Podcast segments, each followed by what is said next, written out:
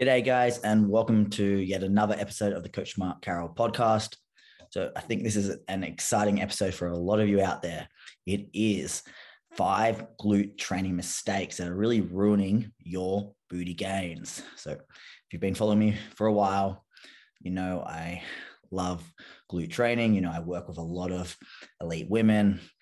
I've trained women of all levels to you know, from the highest of the high levels, bikini world champions and Australian champions in different um, categories, whether it um, bikini or figure, which is the highest kind of muscular level. But then also literally trained, you know, thousands and thousands and thousands of women now of all abilities. And one of the most common things they come to me for is glutes. So with glutes, there is so many things out there. There's so much information. There's so much quality information out there, which is amazing. But there's also a lot of poor information. There's a sometimes when there's too much, too many voices, too much knowledge out there, it's quite harder hard to decipher what is real, what is legit, what is actually beneficial for you. One of the big things I see is when you think of lack of results or not the progression you're you are necessarily after. People tend to think that it means they're not tra- trading hard. They're not trying. It's a lack of effort. Whereas what i see a lot of the time is it is not not being a lack of effort. People are training hard often going to the gym every single day for hours and hours and hours. The issue commonly i see is not combining that amazing effort with the necessary knowledge to get the great results. So, sure, you're, you're going to see some people out there who genetically are just so blessed and they could literally look at a booty band and grow elite Instagram level glutes. Unfortunately, 99% of us out there, we don't have that genetic ability. So we have to train hard, but we also have to train smart.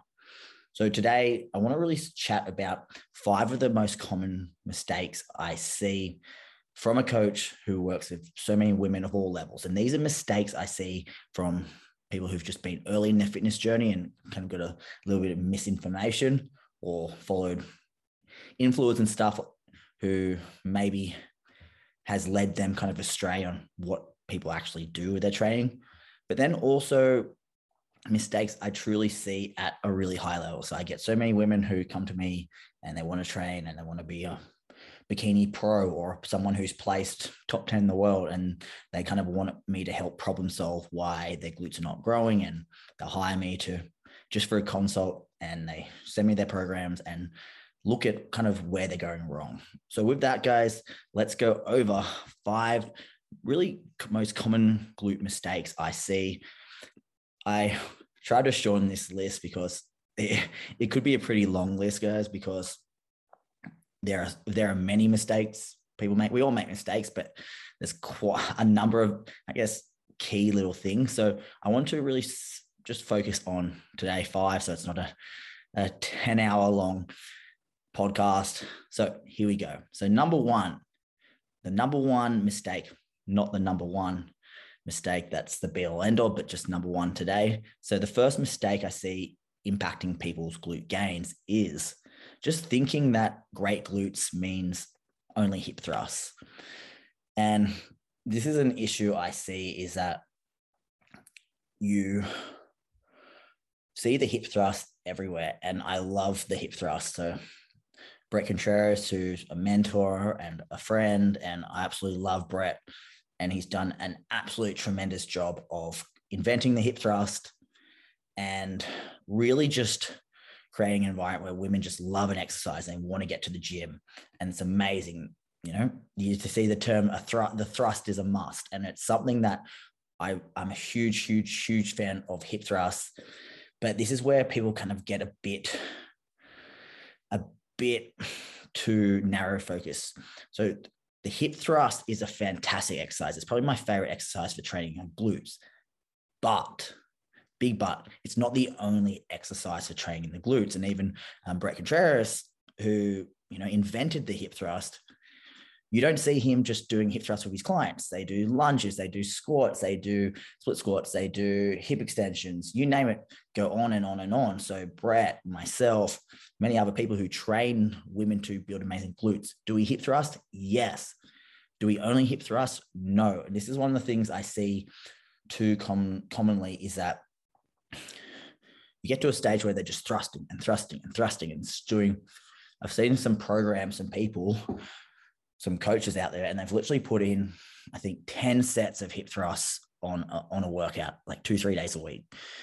Number one, there's a, the research shows guys that there's a diminishing return of working sets on an exercise. So it depends on the movement and the exercise. But after about five, six sets, we have what we call diminishing returns, where it's not really offering any more value that volume. So just doing 10 sets of hip thrust, probably not needed. So you'd be better off dispersing that 10 sets of glutes over multiple exercises. So you might have three sets of hip thrusts, three sets of lunges, two sets of um, leg press, two sets of a banded kickback, something like that. Building great glutes, it's important to understand that the glute muscle, the big glute max muscle, it has basically, in simple terms, two divisions. So we have the upper division and then the lower glute max division. So different exercises will actually help to bias different divisions of the glutes. The hip thrust, it's going to primarily, primarily train to a, a greater degree the upper portion of the glute max. It's still going to get lower, lower glute max, but it's more heavily biased towards the upper glute max. So what does this mean? It means that if to to build glutes that are um, have that size in the lower division, the upper division, um, the um, the glute medius, glute minimus, etc. We want to choose a number of movements. We don't need it just to be one dimensional when there's just one exercise we are only doing. When it comes to hypertrophy adaptations, it's always really important to understand that there is no one exercise you must do for hypertrophy, whether it's squats, bench press, deadlift, hip thrust. You can get results with so many different exercises, and lots of different exercises do a little bit different things when you're training um, your body. So, big tip, guys. Number one is don't just see hip thrust as the only exercise for glutes. I just see people just doing endless sets of hip thrust and they barely do any other sets of lunges, squats, you name it. Too much work on just that one movement, not challenging the rest of the glutes enough. So that's number one. Now, number two, endless band work and not enough actual resistance training through dumbbells, barbells, cables, machines. So, again, just endless band work. Now, this is not saying you shouldn't use bands, it's not saying that at all. What it's saying is that you shouldn't be throwing a band on every single exercise you do in your workout. That's not going to make it more glutes. Most likely, it's actually going to neg- negatively impact majority of your exercises where the band is not appropriate. When you're using a band on an exercise, which it's not really adding value, you're not only not gaining anything from using the band on that exercise, you're actually also decreasing the performance and the output of the glutes on that exercise. So you're actually not only only not getting anything from the band, you're also taking away your performance of that exercise. So something you see all the time these days is, oh, I'll take that back, not all the time and not these days, but something you see a lot, and it's been, geez, seven, eight, ten years now, is you know, endless kind of circuit classes with just bands on the entire time um, for 45 minutes and entire working sets of A, B, C, D, E exercise in a workout with a band on. And that's not how you want to use a band. So a band can be a cool tool to add as a as a sense of like a teaching teaching method. For example, if your knees are caving in on a squat or a hip thrust or something like that, using a band to help teach you to drive your knees out can be a great tool. Or using a band on a thrust or something as just a variation can be a tool as well for to mix things up over time. Or my preferred method to use bands is kind of like a for, for more like straight leg work, kickbacks, abductions, um, 30 degree abductions, 90 degree abductions, etc. Big thing though is I'm not using band on every exercise. I'm not having someone band their squat, then band the hip thrust, then band their leg press, then band their lunge, and then do 30 reps of banded abductions. And that's the big thing I see, guys. A band is of all the tools I would choose if I have a dumbbell, barbell, cables, machines, and bands. If I have all five of those different resistances, the band would be my last one I would use. Doesn't mean you can't use it, doesn't mean it's not going to be effective at times. It just means that's kind of my order of importance. So when you're looking at training, if all your work is done with a band on, that's most likely taking away from your performance and your output on those other exercises. So use bands. Yes, they can be a great tool and add variety to your training, but just don't use a band on every exercise. It's not making it more glute. It might feel like a burn, but it's actually over time going to probably impact negative, negatively your performance when you just throw a band on everything. Now, let's continue kind of that theme, and that's again on around band work.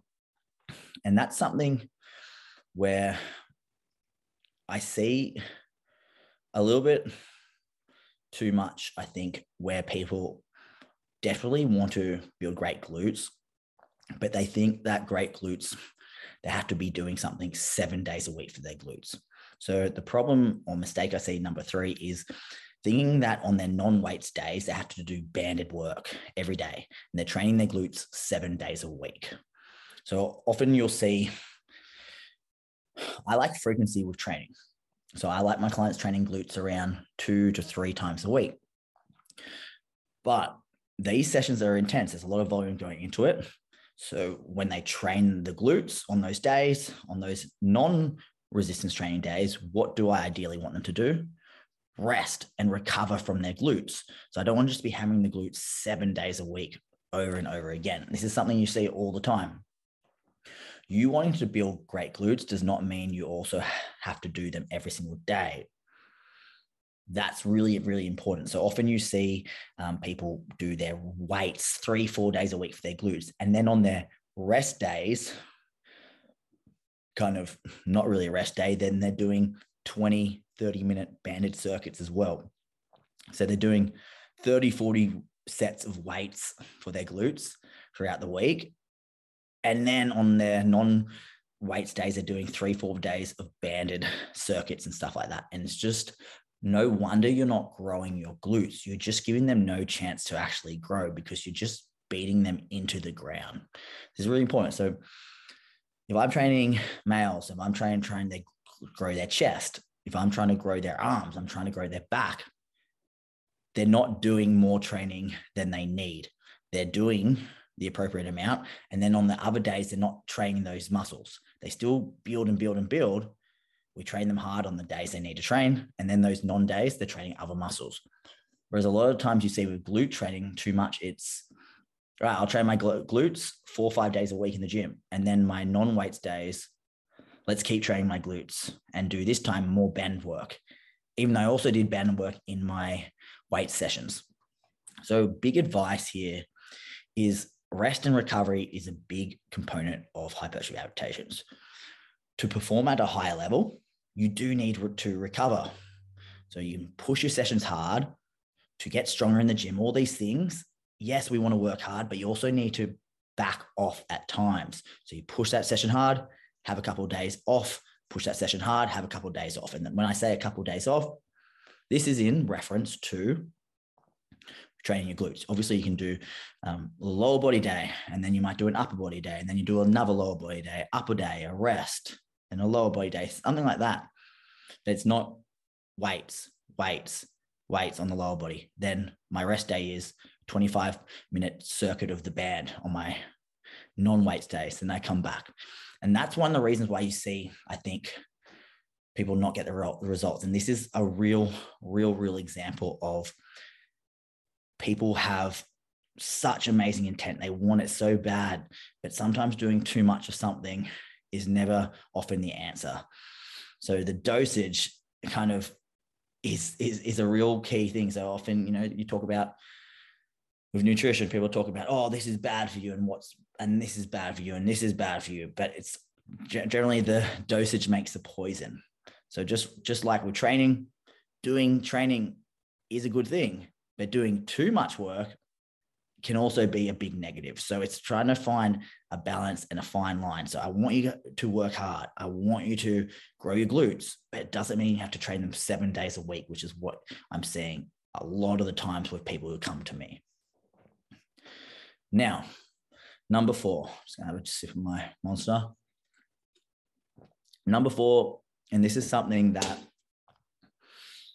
that if there was one if there was one thing I see more than ever holding people back from really building their glutes, and it's this mistake.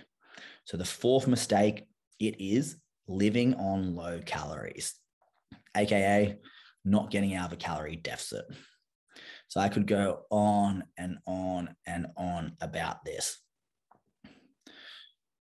Calories are your friend, despite what you commonly hear. You know, you're so especially as women, you're so kind of drilled into this mindset through the world, the media, and whatnot, and social media, especially. It's just that you just need to be as small as possible, as thin as possible.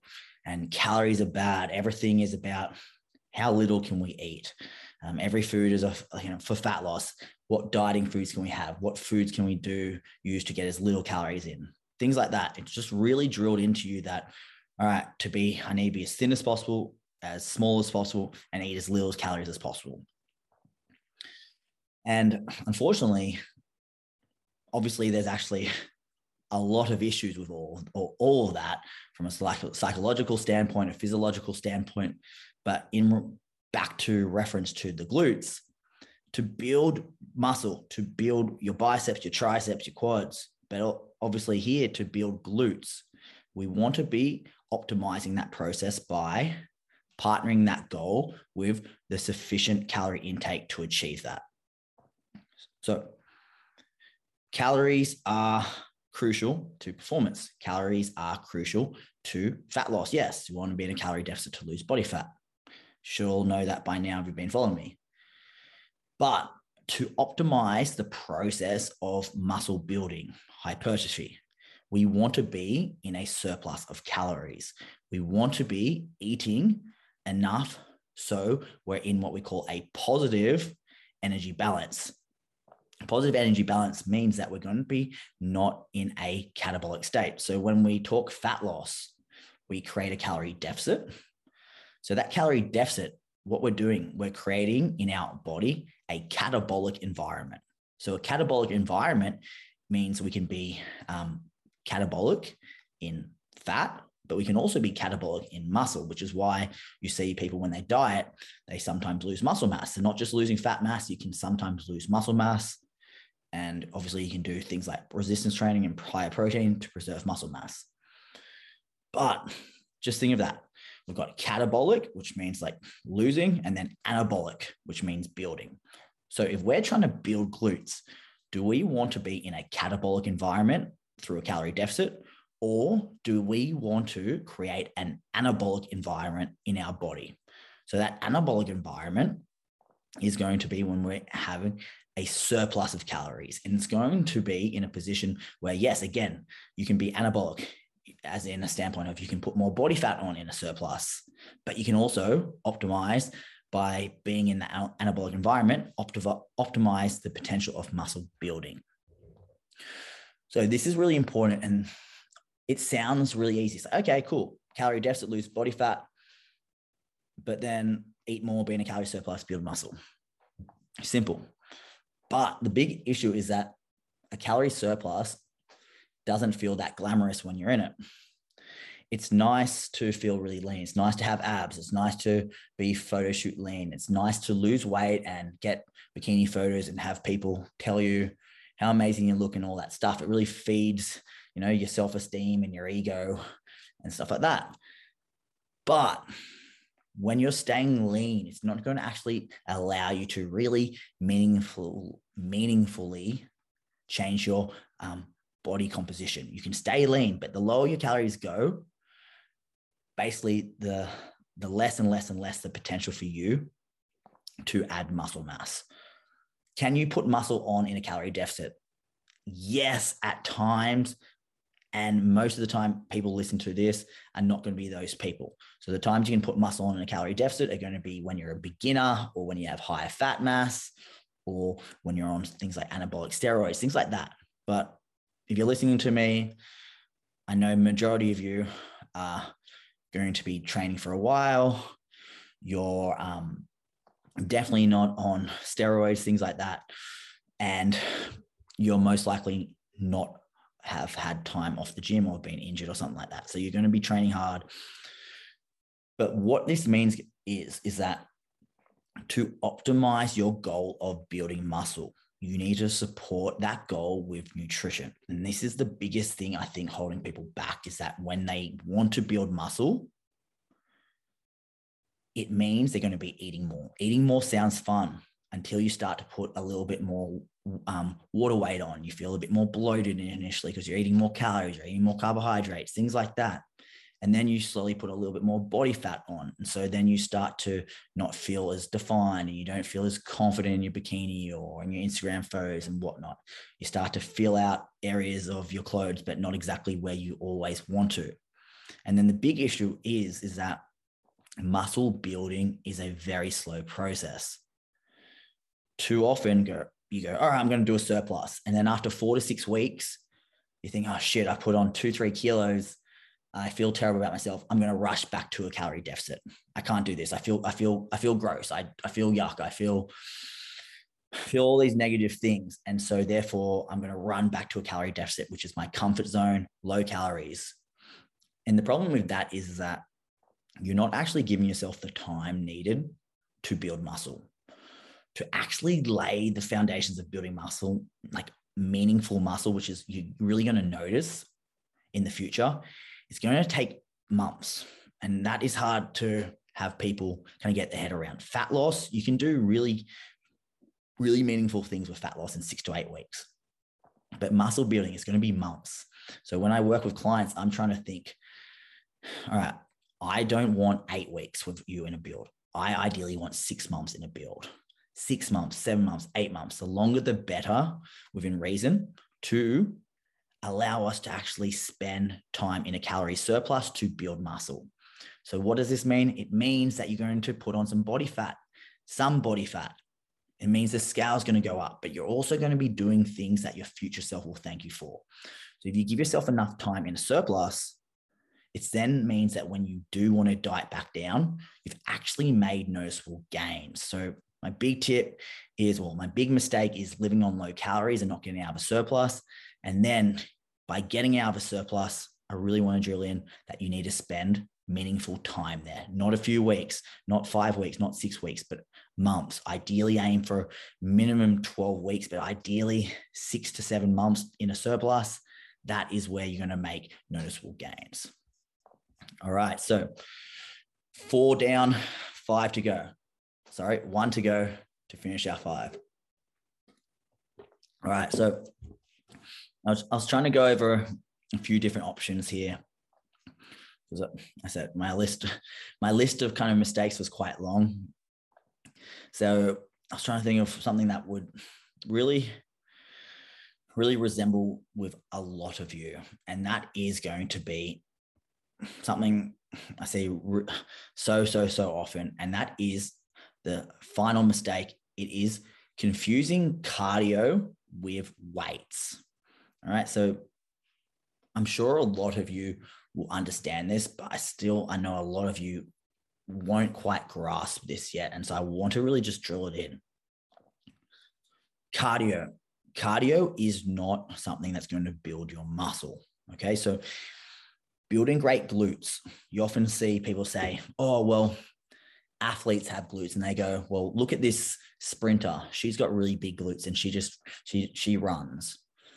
Or they'll say, um, you know, this, this football player has big glutes and he just plays football and all these kind of things. Or then you also see, um, this influencer, she has really big glutes and she says it's from the stepper and she does the stepper and it stepper gets your glutes. The issue with that is, well, A, it's not correct.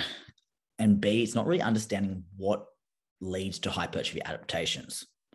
So when it comes to building muscle, whether it's your glutes, your back, your chest, your biceps, etc., we need a few key things for building muscle, and all of which cardio is not going to provide. So the first thing we're going to need is basically adequate resistance. So we have very, very good research showing that we can, yes, build muscle in a variety of rep ranges. So you often see people say, well, you can build muscle on low reps, moderate reps, and high reps. But high reps does have a cap. So when we're talking about how you can build muscle on higher reps, it doesn't mean you can build muscle on 200 reps. The cap around seems to be around about 30% of your one rep max. So it's going to be close to around your 20, 20 to 30 reps, okay, on some exercises.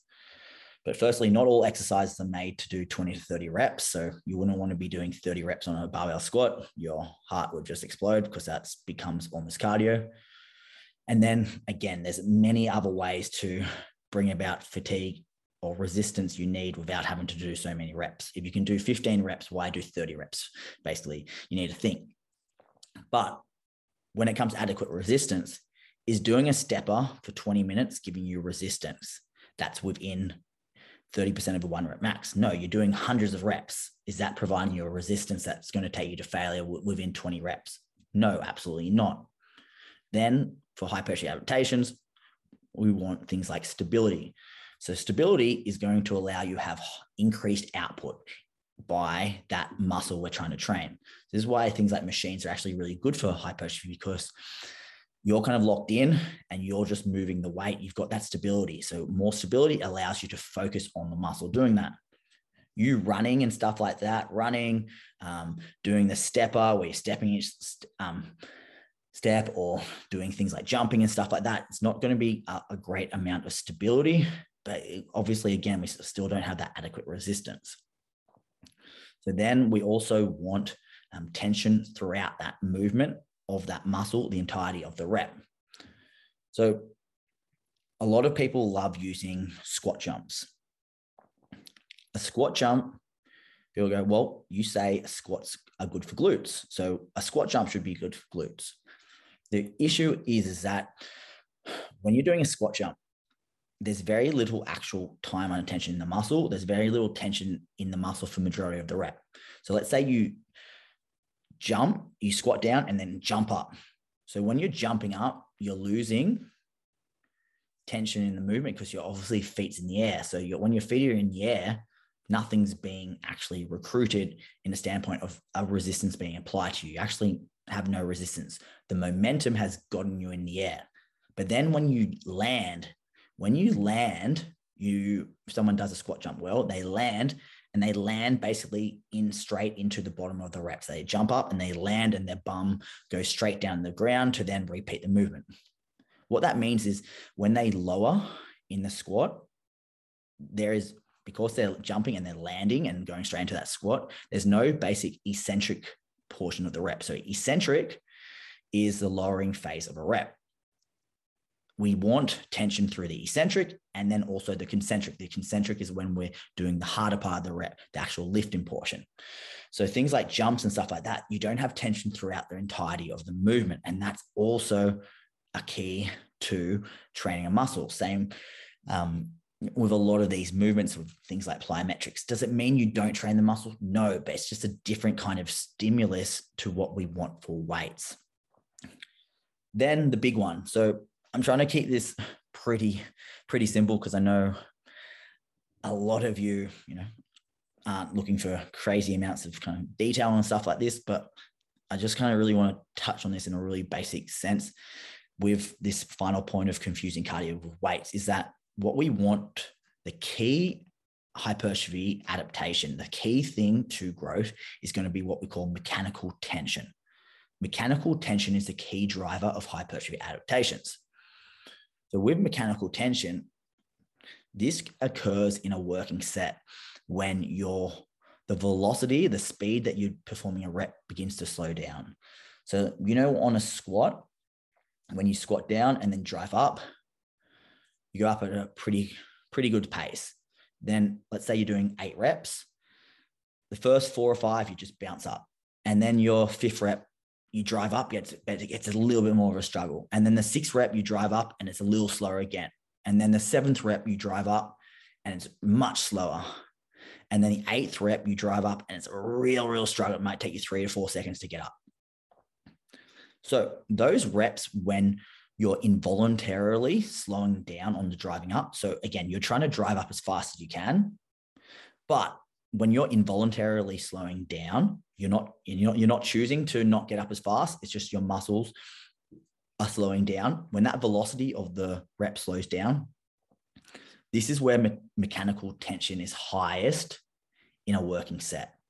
So what we want is mechanical tension. So we want to be taking sets close to failure where you can't do any more reps. It doesn't mean you have to take t- total failure, but we want some of those reps where things slow down a touch.